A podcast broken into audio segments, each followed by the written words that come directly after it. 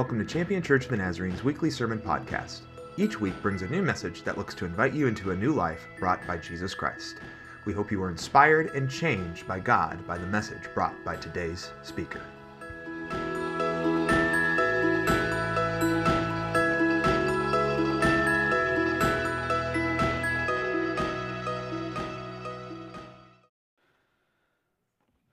All right. It's good to be with you all again. Um, congratulations. You set your clocks ahead. now, I don't know about you. I'm a little bit worried this morning because usually when I set the clocks ahead, I know that th- you will never believe this. Uh, but most of the time the next morning, I am Oscar the Grouch's brother. I, uh, you know, uh, I, I don't know what it is, uh, but it just makes me a little bit grumpy. But this morning, for some reason, I am, I am not, and I'm so glad to be here, and I'm so thankful that you are here. And for those who are joining uh, online, so thankful for you as well. And just uh, pray that the Lord would just bless his time here um, this morning. He already has, and we're grateful for that. Uh, we're grateful for Miss Debbie and Mr. David as they lead us in worship and uh, just, uh, just a wonderful time already. If you would take your Bibles and open them up to the Old Testament book. Now, I warned you a couple of weeks ago that I was going to go here at some point. Zechariah.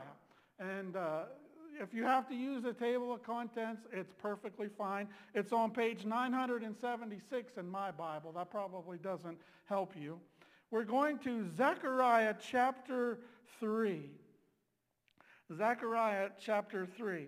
And uh, as you're turning there, uh, you, may be, you may be a little bit curious as to why I have a ball cap up here with me this morning. Well, the truth of the matter is, is that, uh, is that it's Sunday, it's race day, and I'm excited. Well, it, besides that, um, the, the Bible oftentimes in several locations likens the Christian life the Christian journey to a race. And sometimes when we look at our lives and the Christian life especially, there are times when we feel like we are out front. We are, we are in the lead. We are going to win this thing. The closest competitor is miles behind us. But more often, if we are honest, we feel like we are at the tail end of the pack.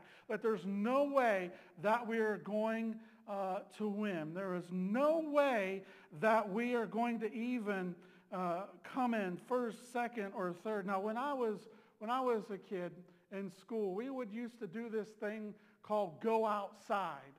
It's it's foreign concept to many younger folks these days. And during the during the time of recess, we would go out and do different things, and we would have races, uh, the boys and the girls and we would oftentimes just to see who was the fastest.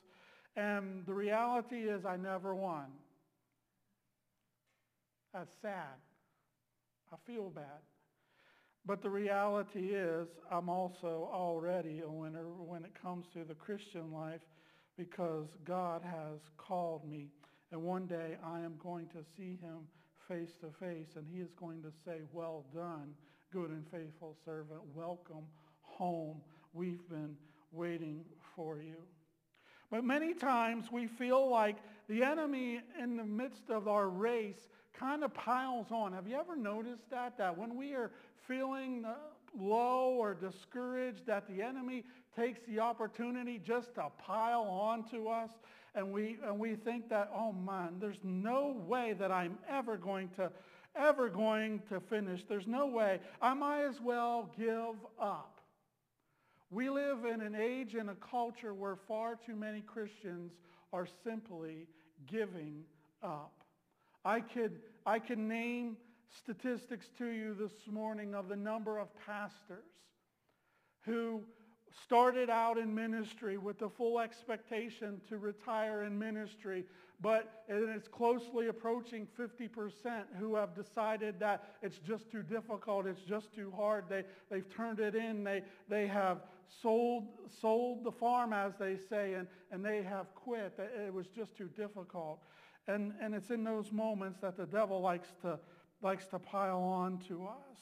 In Zechariah chapter uh, 3 this morning, we're going to begin at verse 1 with our scripture reading. Zechariah chapter 3, verse 1. And if you're able, would you please rise for the reading of the word this morning?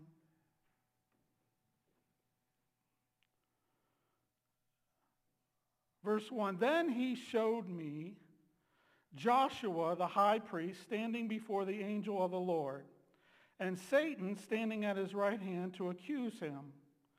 And the Lord said to Satan, The Lord rebuke you, Satan. The Lord who has chosen Jerusalem rebuke you. Is not this brand plucked from the fire?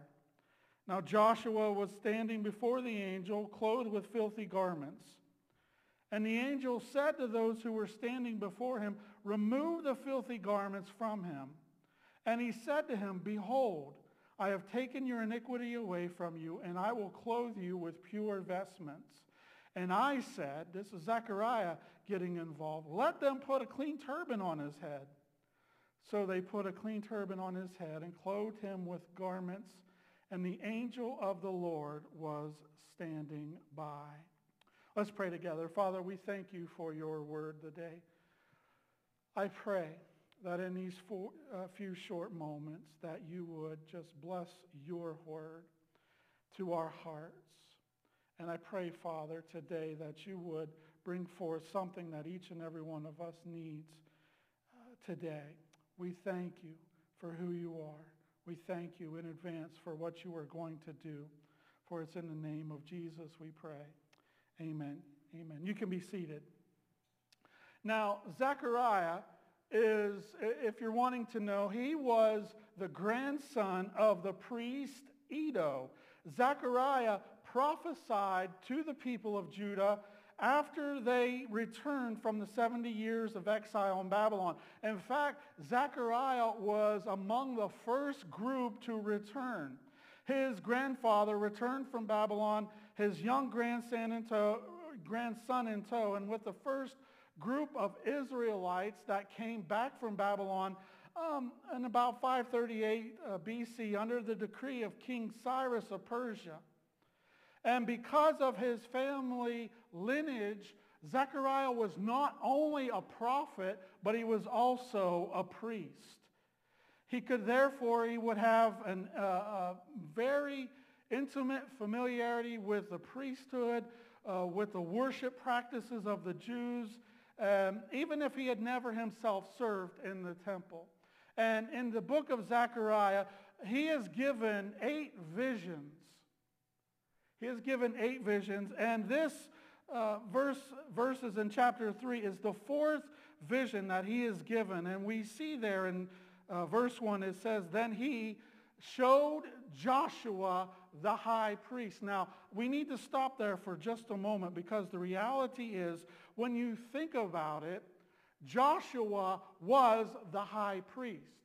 He was the one that, that stood in the presence of the Lord on behalf of the entire nation of Israel. He was, uh, to put it in layman's terms perhaps, he was the godliest person there. He was the one that stood before the Lord and ministered on behalf of the nation. And it says that Joshua the high priest was standing before the angel of the Lord. Now most scholars have agreed that that phrase, the angel of the Lord, is an indication of the pre-incarnate Jesus Christ. Jesus making an appearance in the Old Testament. And it, isn't it interesting when we think about our lives and when we think about our journeys, it's not a surprise when the enemy comes and, and whispers in our ears.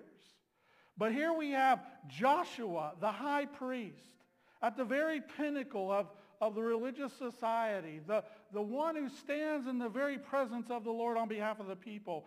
And it says there in the scripture, and Satan was standing right there. He was standing right there to accuse him.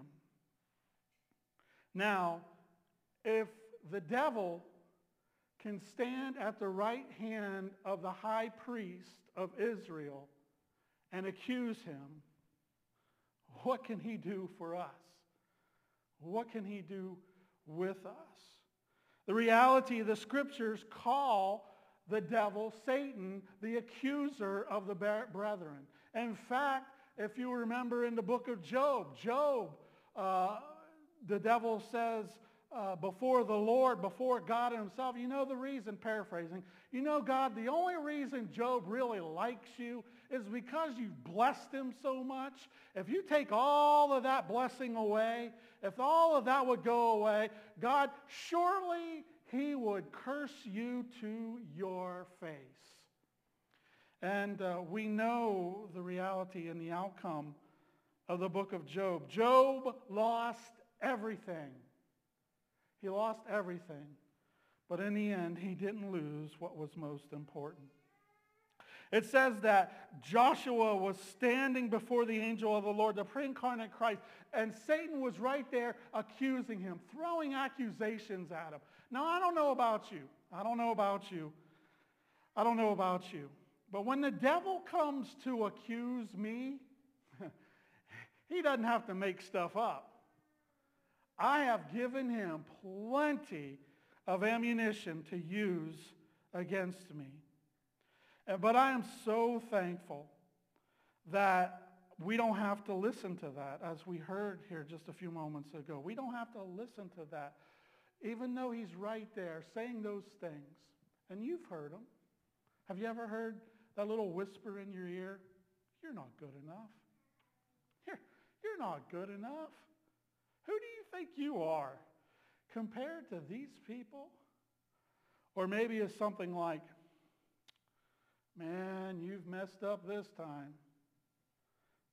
There ain't no way God going to forgive you of this.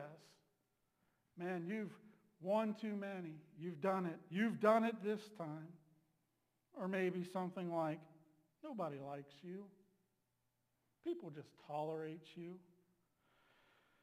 And what happens when we begin to buy into those lies, and that's what they are, lies, they begin to pull us further and further from the Lord and his plan uh, for us. So there's accusation. The devil, and make no, fr- make no mistake about it, friend. I don't care if you've been a Christian five minutes or 50 years. The devil is going to accuse you. He is going to seek to destroy you. It says that the enemy comes to seek and to kill and destroy. That is you. Christian life, when you made a proclamation of faith in Jesus Christ and asked him to be your Savior, invited him in to your life, you declared war on the devil. And so many times he comes and he whispers and he says those things. But I'm so thankful that this story this morning in the passage of Scripture doesn't end at verse 1. Because I don't know about you. I don't know about you. But when someone comes after us to seek to attack us, what is our, what is our first response? to defend ourselves, correct? We, we want to defend ourselves. Our daughter, as, as you know, is currently, uh, I believe it's week nine uh, she got five or six weeks left down in Bossier Parish, Louisiana, Sheriff Training Academy. And uh, one of the things that, that they spend a lot of time on in the academy is self-defense. Self-defense. So that they can defend themselves if and when that time comes. And we've seen it in so many of our law enforcement uh, professionals' lives when they have to literally fight for their very lives. And so that they are prepared to do so. We, at times, are called, when we hear the accusations, when someone comes at us, we want to defend ourselves. But it's so interesting in this passage of Scripture that when Satan comes to accuse Joshua in verse 2, it's not Joshua who says to Satan, hey, wait a minute, Satan. Wait a second, hold on. Read it again. And the Lord said to Satan. See, the Lord gets involved. He will fight for us. The Lord rebuke you, O Satan. The Lord who has chosen Jerusalem rebuke you. Now, to put this in layman's terms and quoting that wonderful uh, theologian and philosopher, uh, Dwayne The Rock Johnson, I liken it to when he says, uh, the reality is the Lord in a very real way, paraphrasing, Satan, know your role and shut your mouth. Aren't you glad that the Lord fights for you? Aren't you glad that you don't have to defend yourself? I remember, I remember, and I would ask how many of you have been in a fight before, but I don't, I don't know we want to go down that road. I've been in a few. I've been in a couple. Um, some of them I've won. Some of them not so much. And I've mentioned that several times in, in different uh, messages that, that I've preached.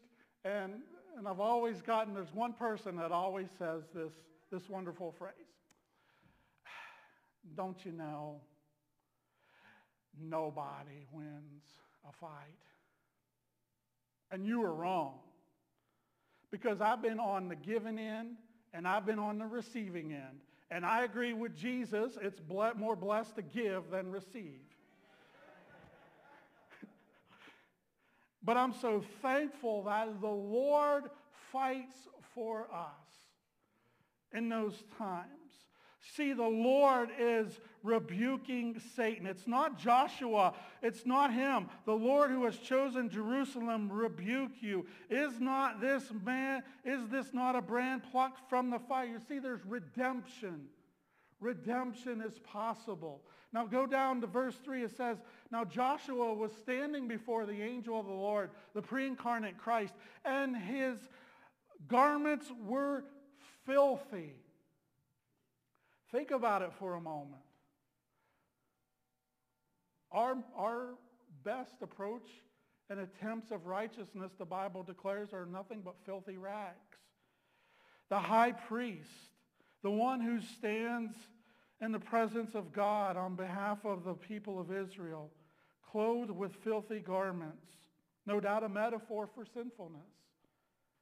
And the angel said to those who were standing before him, Remove the filthy garments. You see, redemption is possible. Redemption is available. As we heard in the, in the, in the poem that we heard this morning, we are not stuck. There is a way back.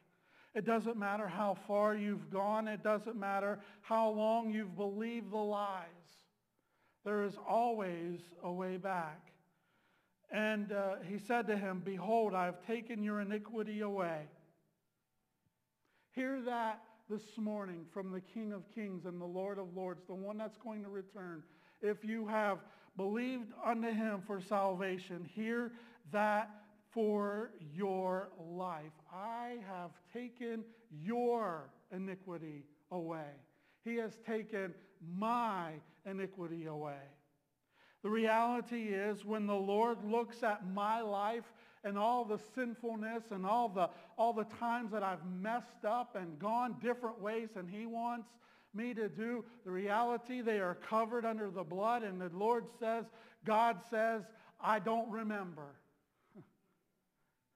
And I'm so thankful that the reality is that we are justified. When we come to Jesus in faith, we are justified just as if we've never, ever sinned. Our garments of filth have been replaced by garments of pure white. Behold, your sins are like scarlet, but they shall be as white as snow. And he said to him, Behold, I've taken your iniquity away. Behold, your sins are forgiven, Jesus said so many times in the New Testament. And that is something that we need to hear this morning, I truly believe. And I truly believe that the Church of Jesus Christ needs to hear it anew. Behold, place your faith in Jesus. Behold, it doesn't matter what you did last week. It doesn't matter what you did yesterday. It doesn't matter what you did last night. Redemption is possible. There is a way back. If God could do this for the high priest of the whole entire nation, surely he could do it for you and for me. He is strong enough. He fights for us. And I'm so thankful that, that uh, the Lord, when it comes to the fights that he engages in, is undefeated. He is undefeated. And the old enemy, the accuser, the devil, who no doubt before this day is out perhaps will begin to whisper in your, who do you think you are? You ain't. You think, who, who elected you? You know, or do you remember that time? that happens to me. There are times when a, a sound or even a fragrance, fragrance uh, I'll, I'll, get a whiff of, and, and immediately the devil will use it. You remember that time? You remember that time when you uh, went into that uh, fight and he took his fist and you took a bat and you still lost? That's another story for another day. Do you remember that time? And that's, that's what the devil does.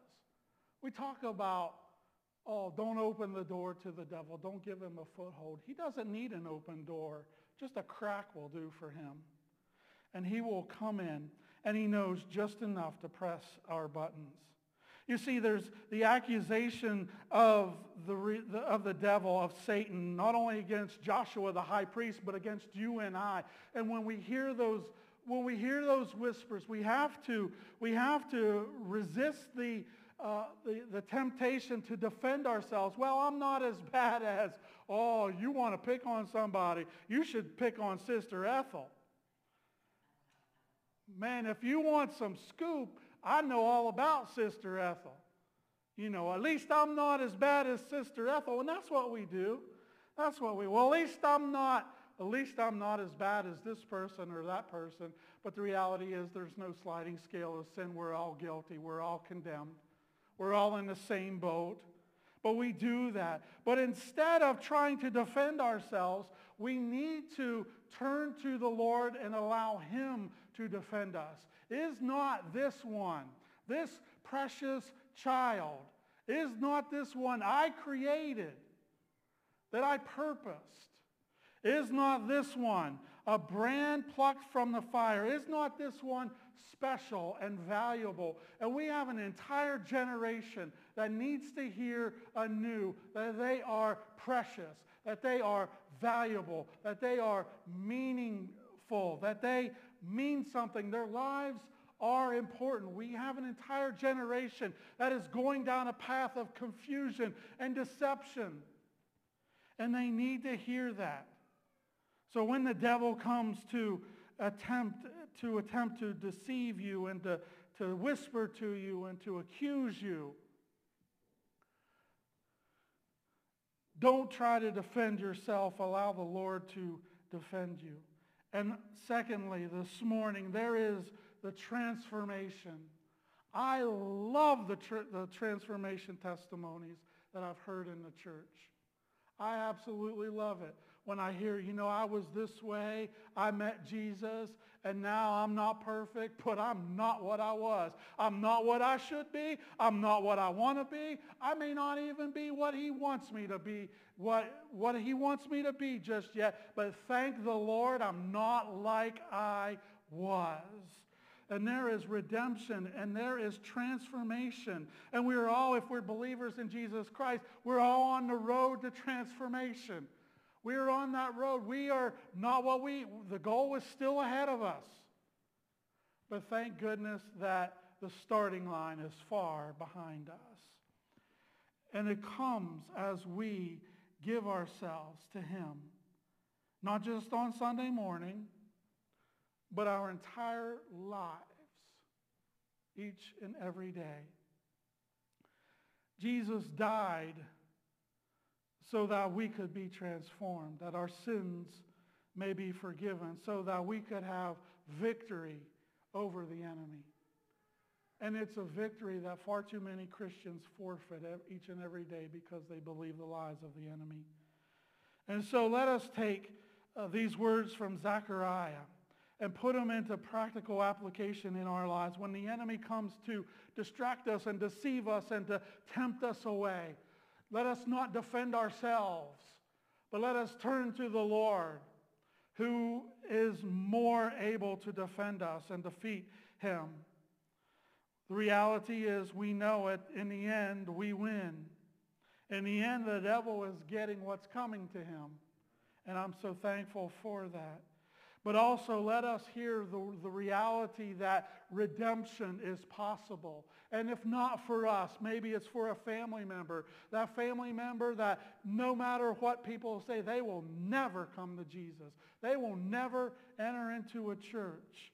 They will never do this. They will never do that.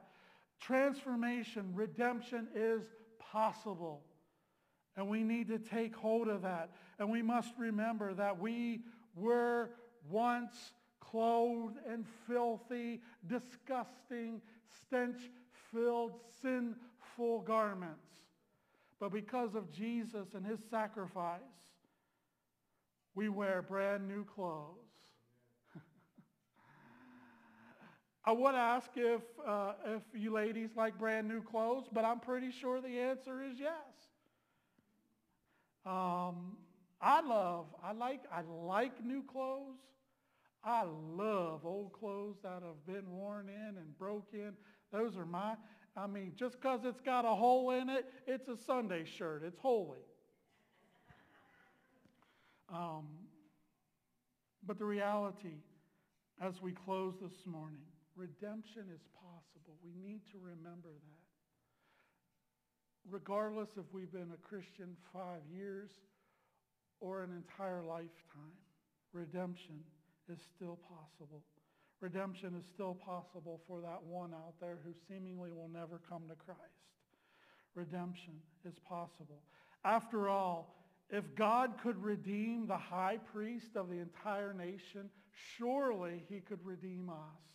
And he has through his blood. Thanks for listening to Champion Church of the Nazarene's weekly sermon podcast. We hope you were inspired by this week's message. We'd love for you to join us on a Sunday morning at 10:30 a.m. We are located at 3924 High Street Northwest in Warren, Ohio. You can also join us on Facebook Live. For more information about our ministries, or if you'd like to contribute to our ministries online, visit us at championnaz.org.